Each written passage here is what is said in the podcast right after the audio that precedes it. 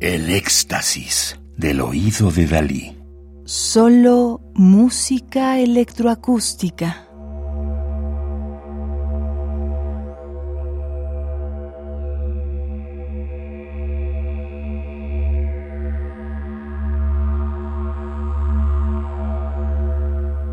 Estamos escuchando Didgeridoos and Don'ts de 1992 para Didgeridoo y con reproducciones de Didgeridoo grabadas de Phil Niblock, 1933, Estados Unidos. Música del primer álbum Drones de una producción triple titulada Wall of Sound, Paredes de Sonido, producido en 2020 por el sello belga Sub Rosa. Las piezas de paredes de sonido son como esculturas acústicas para sumergirse en el sonido, centrándose en los pequeños detalles que producen fenómenos psicoacústicos emergentes.